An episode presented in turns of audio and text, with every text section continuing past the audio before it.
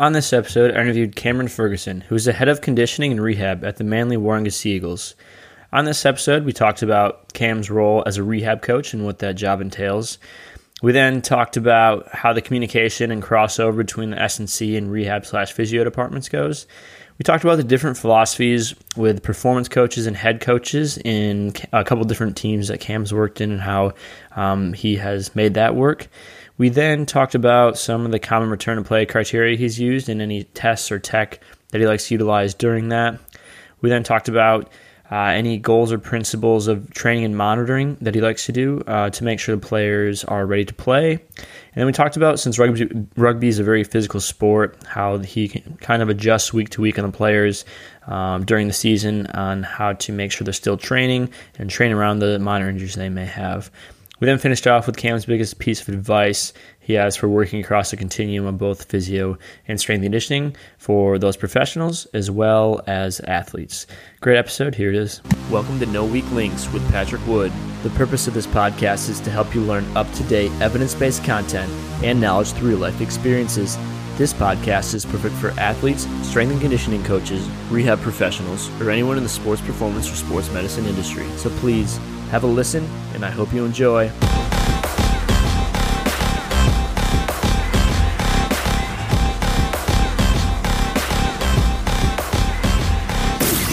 Welcome to No Weak Links. I'm your host, Patrick Wood, and today I have on Cameron Ferguson, who is the head of conditioning and rehab at the Manly Warringah Sea Eagles. So really appreciate you being on, Cam. I guess first off, if you just want to kind of introduce yourself, talk a little bit about the background, where you came from, the positions you've had, and kind of where you've ended up currently, that'd be great. No worries, Patrick. Thanks for having me on. Basically, I was born and raised in country Victoria, in Gippsland. Just sort of grew up playing a lot of sport, AFL, basketball were probably my preferred sports, and got to a point where started playing senior football and sort of thought that was the direction I was going in as a professional footballer, but obviously, probably wasn't good enough to go down that route. Although I enjoyed it thoroughly, I've come to a realisation where I wasn't going to make a living off it. So, but at the time, I was really keen on my fitness and strength and conditioning, and sort of come to a point where I thought if I'm not going to make it professionally, I'd love to be able to help those who are at the elite level. So I decided I wanted to go into the S&C industry, and sort of did my research and ended up moving up to the Gold Coast and doing a Bachelor of Sports Science at Bond University. So this is about 2007. So got up and moved up to the Gold Coast, which was probably part of the criteria for myself at the time, was where some good places to live. And luckily, found a really good spot up on the Gold Coast and studied there for 3 years doing sports science, and so that's sort of what got me started. But to be honest, I wasn't really sure where that would lead me. I sort of had an open mind and keen to sort of go wherever that would take me. And, I suppose at the time I was really keen on getting my hands dirty and rolling up the sleeves. And so I did a lot of practical work experience throughout the undergraduate degree, which probably was a point of difference of mine, to be honest, because the degree at the time, and I'm sure you'd correct me if I'm wrong, Pat, but it was very science orientated, and chemistry and physics, and this was a whole new world to me. I didn't really do a lot of that stuff in high school at all, so I really struggled to understand, the fundamentals of all that. But at the same time, my strengths were, rolling up my sleeves and getting my hands dirty and coaching athletes and kids at schools and stuff like that. So I actually did a lot of work experience throughout the 3 years I was there, and by the final semester in year three in our sports science degree, we had to go and do work experience. I'm not sure if that's the same, how it all goes now, but and at the time the Gold Coast Suns were starting up, so they had the license to go into the AFL for 2010 or 2011. I can't remember the exact year, but at the time they had started an under-18s program. So I basically volunteered my time there, and they were obviously skeleton staff, and sort of managed to find a role there, obviously unpaid, but made myself useful there, and was basically given some GPS units and, you know, see what you can do with that. And, yeah, that's sort of how it all started for me. I guess maybe from then on out, talk about kind of the general roles and positions you've progressed through in your career, and then we can kind of get into more of the specifics on the position you're in now. Okay. Well, yeah, so when I first started at the Gold Coast Suns, it was basically a year of work experience, and that they were in the VFL that year, which is the Victorian feeder or the second tier competition of the AFL.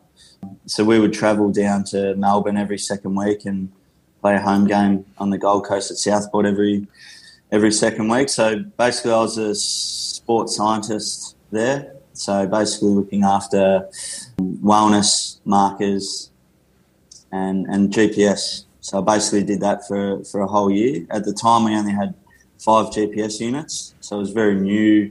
The budget was short. So I suppose I was lucky in a sense that I wasn't overwhelmed with too much work. But, yeah, it was a good introduction for me there. The second year, then they went into the AFL. So, yeah, I earned myself a part-time role there. And at the same time, they started up a AFL Academy, which is basically developing younger talent across the certain zones in Queensland that the Gold Coast have the right to. So basically oversaw the S&C program there. So, again, having two different lenses on, I suppose, looking at a lot of sports science, and then getting my practical work experience with S&C, getting my hands dirty there, making mistakes, learning about how to coach a group of people. Yeah, so I was very fortunate to sort of have balanced that out. And then basically my role at in the AFL grew to a full-time capacity, still more sports science orientated, but as time went on, I sort of get a bit more hands-on, helping out in the gym, helping out with rehab, conditioning off feet with certain athletes. So that's probably the direction I wanted to go in, but at the same time I was really enjoying the sports science aspect of everything, and learning and finding how, you know, the sports science or the GPS measures influence the program, and how the program influences certain metrics and numbers, and so I found that really interesting. So basically I was at the Suns for 6 years full-time, and then at the time we had a new coach come in with a new high-performance team, and, yeah, basically finished my time up there. And at the end of 2015, I found an opportunity down in Sydney with the Manly Sea Eagles as a rehab coach. So, yeah, basically moved down end of 2015 and started my journey in rugby league with the Manly Sea Eagles. And, yeah, the rest is history, mate. I've been here for my 6th season now, and basically started as a rehab coach, and have sort of evolved throughout time, doing a bit more conditioning with the main group. And this year yeah, I'm overseeing all the fitness or conditioning and ensuring that the end stage rehab with the injured guys, there's a smooth transition into coming back with the main group. Yeah, and the ever flow and changing of professional sport for sure leads you kind of wherever, I guess, the opportunities arise. So it's kind of good to see your background and kind of how you've progressed from one thing to another. But I think the next question, the next thing I want to focus on is kind of the rehab coach position as, correct me if I'm wrong, but it's kind of the newer position that's trying to mend the strength conditioning and physio side of things.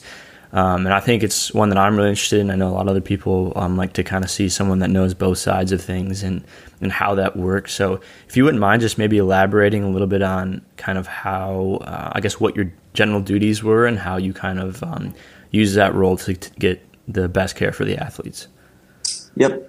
Well, basically the role that I have been in the NRL is returning injured athletes back to training and back to performance, probably more the acute stage, and depending on the injury, of course, but the acute stage management's more left up to the team doctor or the head physio. And basically once they're capable of moving or at a functional capacity, whether it be introduction to jogging or out of a sling or something like that, then basically the handover begins. And yeah, that's sort of how it's been in my role. I'm not sure what it's like, you know, in other codes or in other clubs, but I've got that S&C hat on, so you know, I assume it might be different to other organisations where it might be a physio that sees that all the way through. But I think it's a strength of ours to have a blend of S&C and physio to ensure that we get a athlete back to performance with, you know, obviously mitigating risk of injury but also increasing their likelihood of performance. So having that mix is very valuable. Yep, and so after the acute stages, you kind of take over from there, and then you'd progress them to a point to where they could pretty much go back to full-time training, and then you kind of pass them on to that full-time S&C conditioning role and so on? Yeah, that's sort of how it looks on paper. Obviously, yeah. There's not a black and white handover. You know, the physio might always be part of the journey, but the volume of work might shift. And in my current role now, it's I probably don't see the volume of athletes that are coming back from injury, but my duty is to ensure that they're still maintaining the injury prevention aspects of their program whilst being with the main group. So yeah, there's always a handover, but there's never a clear walking away from it completely. It's sort of everyone's constantly involved. Yeah, definitely. That's probably kind of the idea of that role as well, to kind of transition as smoothly through that. I guess with the injured athletes, are you're monitoring their gym programs and adjusting to keep the strength up as well as their conditioning and on field and kind of return to performance through that? Absolutely. Obviously, depending on the injury, some guys might be immobilized and unable to run or whatnot. So sort of my focus is to ensure that we maintain some sort of conditioning base before they return to the field. Yeah, and similar with their strength, you know, making sure that they're staying on top of certain marks that we've identified that are really important to returning back to performing. So making sure that those markers stay at a certain standard whilst being back with the main strength group. Would you mind maybe just expanding on that and maybe giving a couple examples of kind of how you would take an athlete that has lower limb injury and try to keep their conditioning up and keep their strength up as much as possible in lower limbs or something along those lines to just give some perspective? For example, like an ACL injury. So we've got obviously it takes a while to get on the field and start running.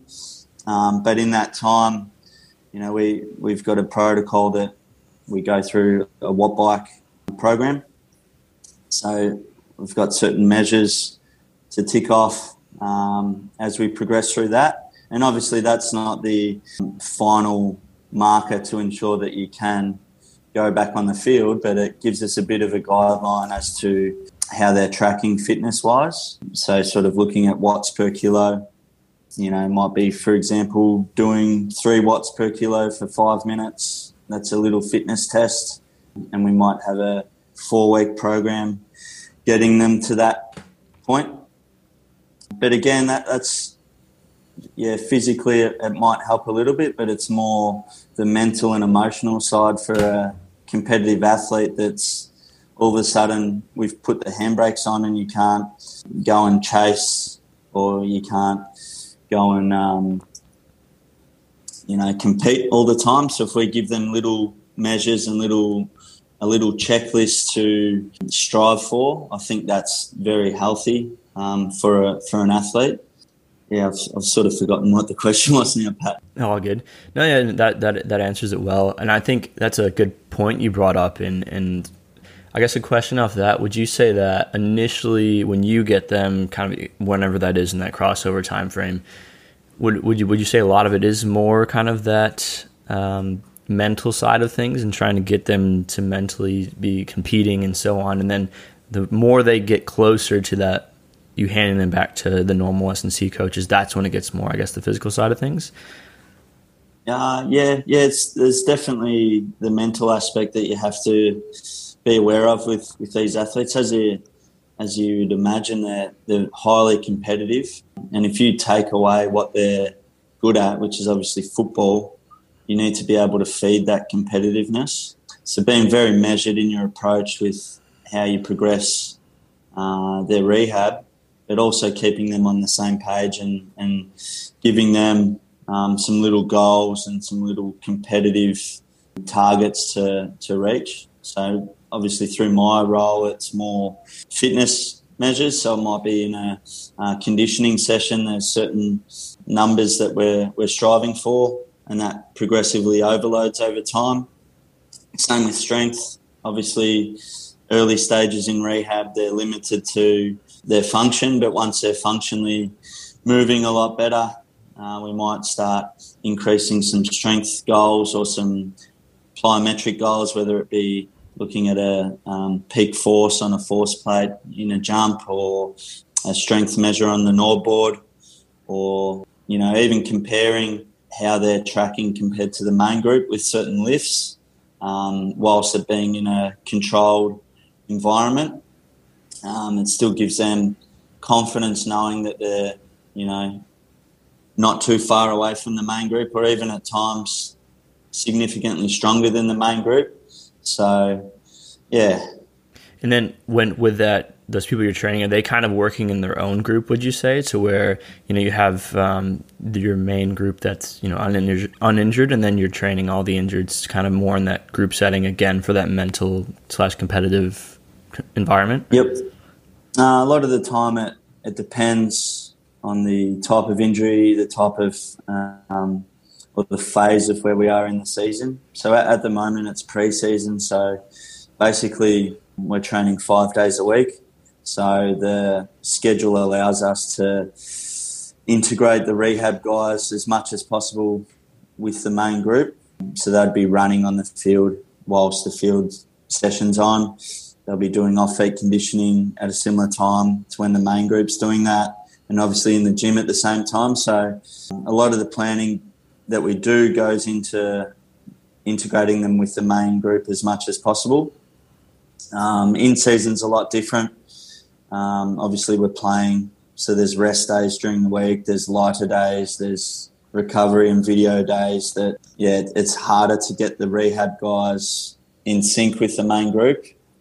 So, yeah, it kind of depends on the scheduling in terms of how much we can put them with the main group, but as much as possible is ideal for sure. Yeah, okay. So just kind of depending on the schedule and everything and trying to make everything work. I guess one thing that kind of go back to a little bit is you mentioned it initially with how you'll, you know, the physios will kind of deal with more of the acute stuff, and when that, then they can return to more of the running side, they'll hand it over to you. So maybe we can talk about kind of the communication between, you know, the physios, the rehab coach, and then your just general strength and conditioning coaches.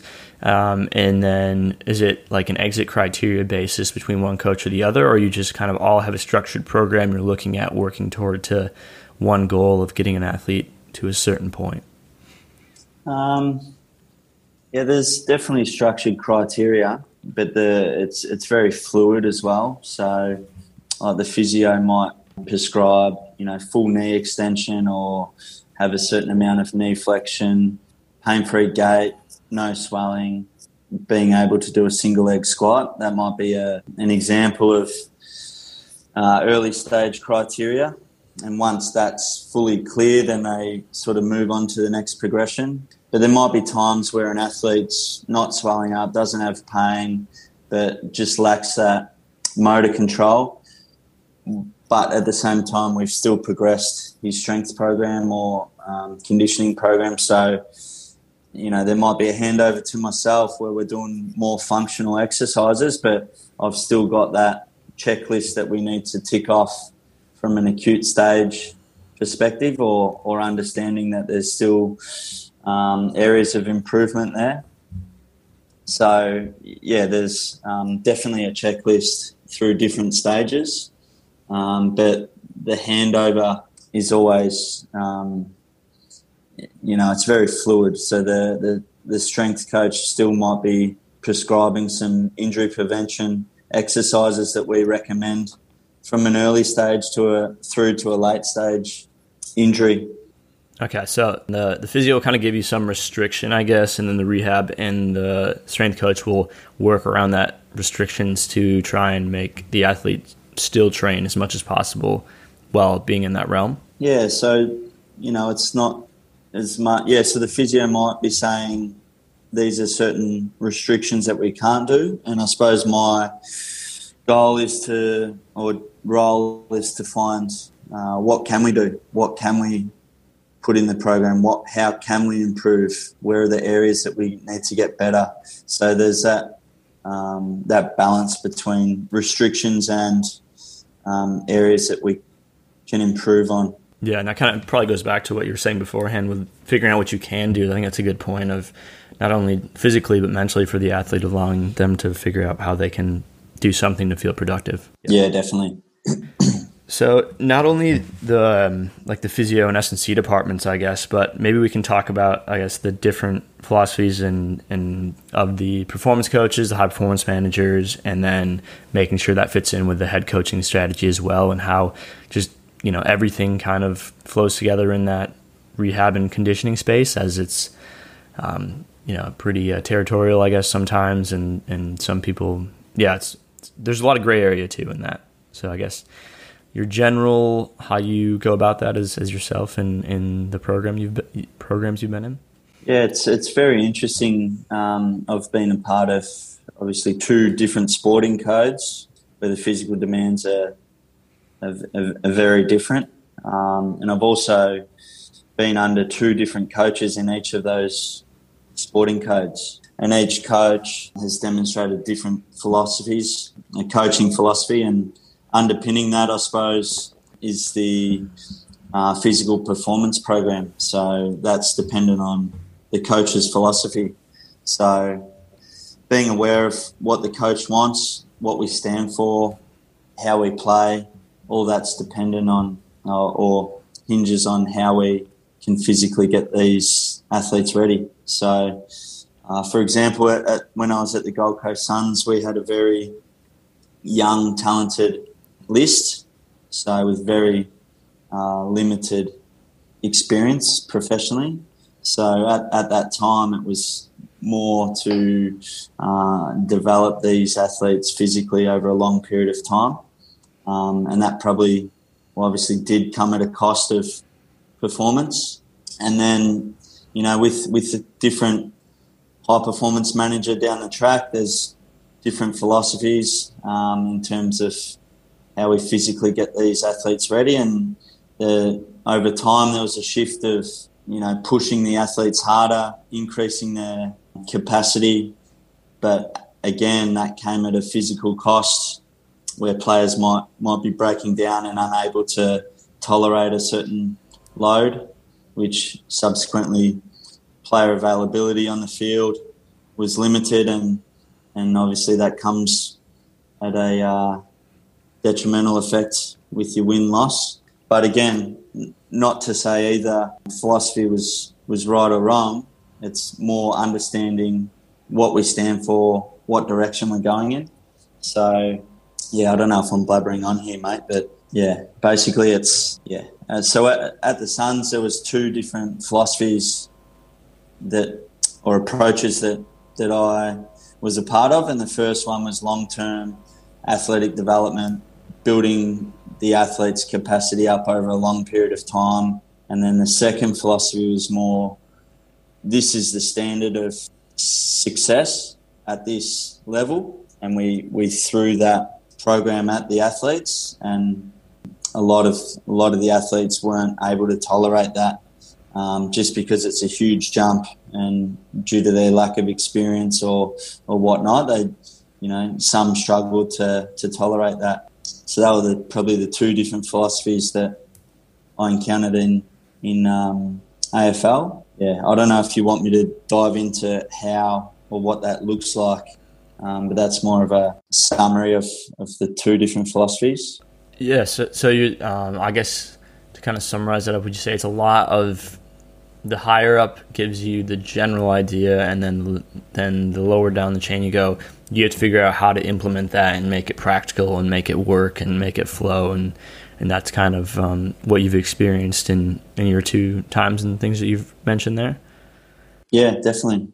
And then I suppose moving to a different sporting code, rugby league, where it's more strength and power and collision-based sport versus AFL is more aerobic and speed endurance-based sport. So just being able to understand the physical demands of the two sports is really important, particularly in my role as a S&C coach. And also probably culturally, AFL's, you know, the running demands are a lot higher. So they'd cover a lot more distance on the ground. They'd be a lot leaner than rugby league. And rugby league, there's probably more of an emphasis on strength and explosiveness. So they're probably the main areas that you focus on more in rugby league is ensuring that you maintain your physical capacities within the gym. Versus AFL, it's maintain your physical capacities on the field and run for longer. And, yeah, so I've sort of been privileged to be able to see that from two different aspects, and something that, you know, I feel that I've brought into our environment in rugby league is to also not go away from the running demands that you might have to ensure that you're staying on top of. So, yeah, that's something I feel that, you know, we're doing well in the current environment this season. So we're challenging our athletes physically from a running perspective, obviously making it as specific as possible and football orientated as possible, but also ensuring that we're maintaining our strength qualities in the gym. Yeah, and I think with you mentioned that you had two different kind of experiences with AFL, with the long-term athletic development, and then pushing more. But then, yeah, also having that experience with a completely different sport that has more of a strength demand than the running demand is, you know, an interesting point as well. I guess kind of moving on into, again, more of that rehab side of things, what would you say... Did you have anything that was relatively common among, you know, your injuries that you saw that you used a lot for your kind of return to play and performance criteria, or things that you found worked well? And again, I know this is a relatively general question and there's so many different variables and injuries, but, or just some specific points you want to make with that of things you found that worked well and kind of developing that criteria and deciding when, you know, this player should move from this stage to the next stage and so on. Yep. Probably the key point with rehab and something that you identify across a lot of injuries is you get injured because there's a breakdown somewhere. So there's a weakness in the chain somewhere. So it's been able to identify weaknesses in an athlete, and it might be how they move. So finding a weakness in an athlete and working on that, coupled with obviously rehabilitating the injured side itself, but making that athlete more robust, so moving better, so identifying areas that need improving.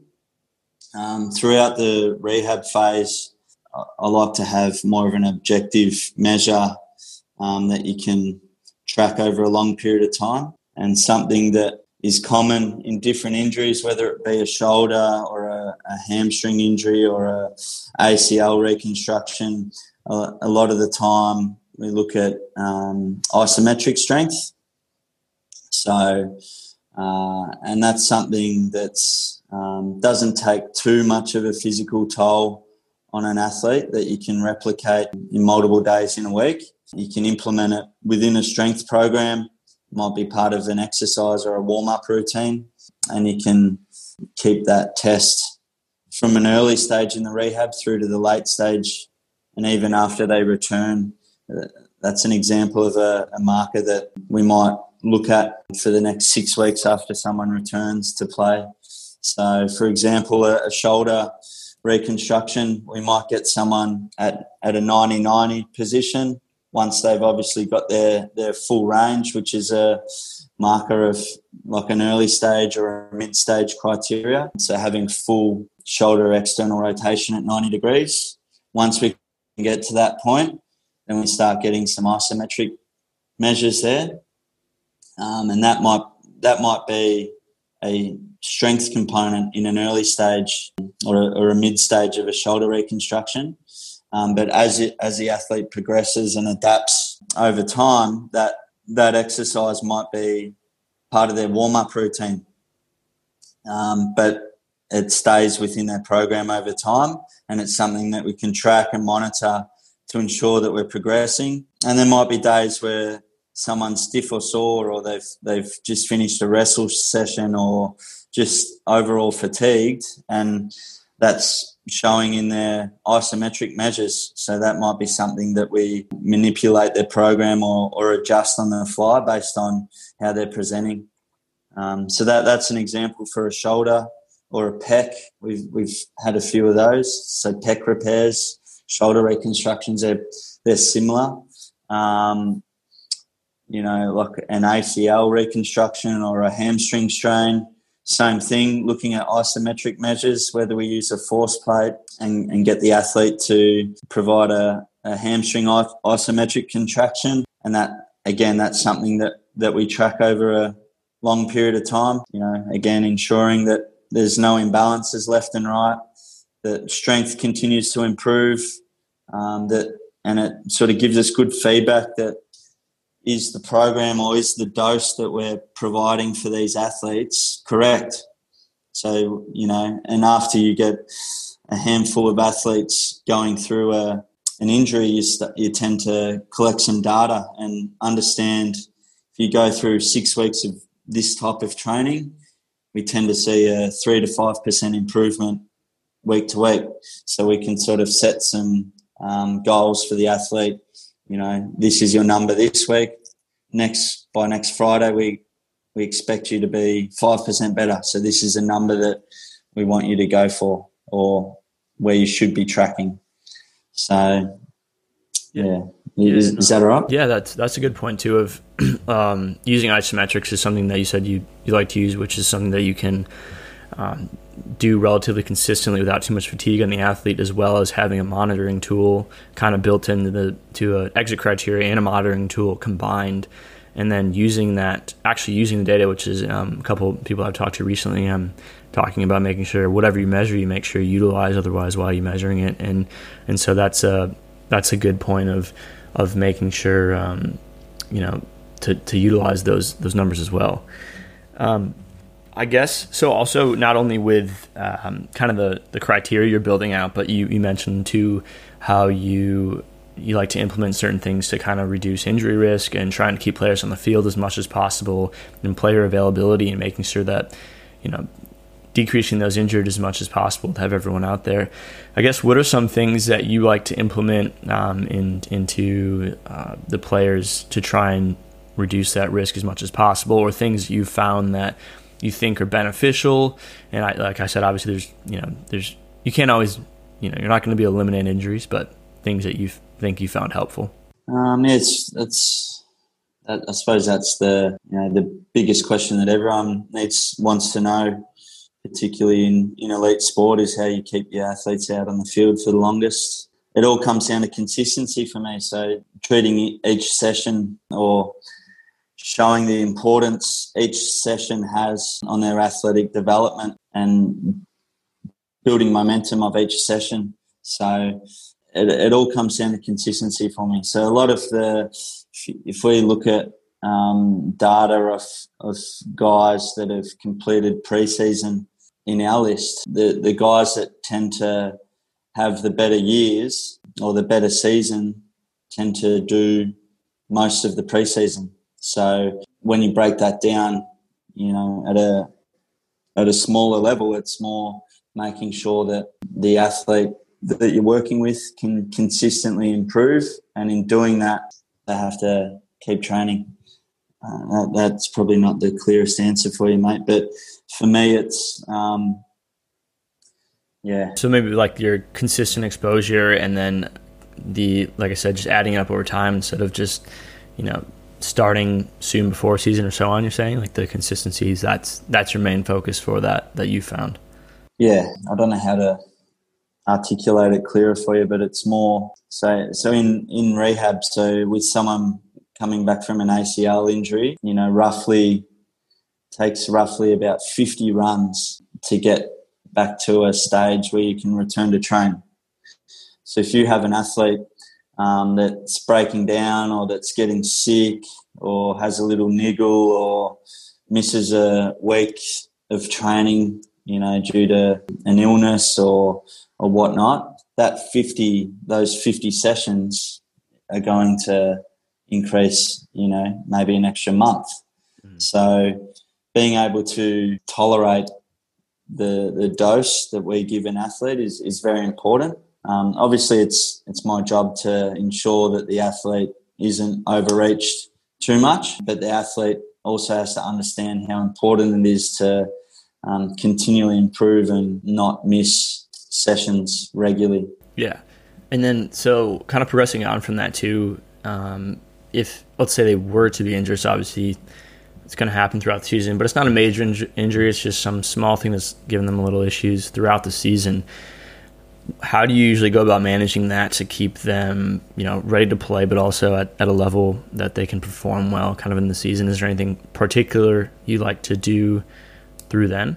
Yeah, it's very hard. In rugby league, in season, everyone's bashed up and they've got bruises and they can't move. But again, it's consistency. So being able to identify little periods within our schedule where we have to maximise the exposure for the athletes to get their strength in or get their conditioning in.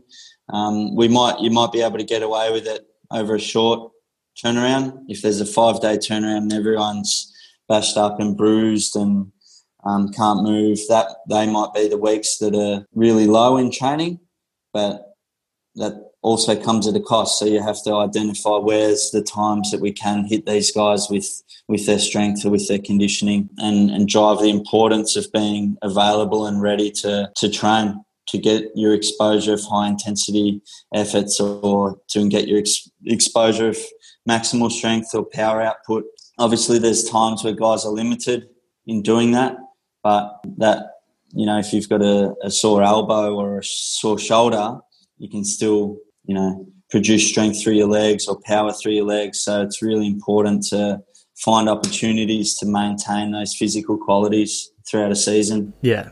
And I guess kind of going back and maybe talking about your biggest principles kind of throughout all of your training and your rehab. You mentioned consistency and then making sure you train specifically to the sport to expose them to the demands that they're going to have to do within the game. Do you have anything else that you think is important as well? Or you think those two, if you can consistently do those two things, that's going to kind of be the best for the athletes? Yeah, look, it's just all the boring stuff. So being able to prepare, my big word's consistency, obviously. Being able to go through your daily routine consistently before training. So each individual has a 15, 20-minute routine that is specific to their individual needs. So obviously getting that right on a daily basis, being available to training or to the rehab sessions, getting better through objective measures that we provide athletes, and in season being able to maintain those qualities, and obviously recovery. But there's no magic potion here. It's all being able to replicate the simple things really well over a long period of time. Yeah, those are definitely great things that I think is probably missed, doing the boring things well. I guess one last question here to finish on. I guess what would you say your biggest piece of advice or knowledge would be, kind of working when you've worked across the continuum of strength conditioning and the rehab side of things, for like sports performance and sports rehab professionals as well as athletes? The big thing I believe is just having the emotional and intelligence, being able to provide empathy to athletes, but also challenge them at the same time, and not obviously building rapport with the athlete is really important, but I'm a big believer on challenging people to get better constantly. But if you're not showing the empathy with that athlete, sometimes it's really hard to be able to challenge someone and get a positive response. So being able to understand the people that you're working with, whether it's the athlete, and it might be being able to communicate well with the team doctor or the physiotherapist or other S&C coaches or the head coach. So I think it's a matter of being able to communicate well with different people and ensuring that we're all on the same page and understand the direction that we're going in. So getting that right, and then obviously at the coalface being able to work well with the athlete themselves, and everyone's different. Everyone's motivated from different things, whether it's financial security or, family, providing for their family or, doing it for their teammates or whatever it is, being able to understand that and then being able to provide them the tools to get better and also challenge them to improve consistently. Great advice there to the athletes in the sports performance and sports medicine professionals. Thank you very much, Cameron, for taking the time to be on the episode. Really appreciate it. Thank you for listening to No Weak Links. If you'd enjoyed the show and would be able to leave a 5-star review on Apple Podcasts, that would be much appreciated as it would help the show reach more people. I also provide free strength and conditioning content and injury rehabilitation content on Instagram at Coach Patrick Wood, on my website, www.patrick-wood.com. All this information can be found in the show notes. Thanks for listening.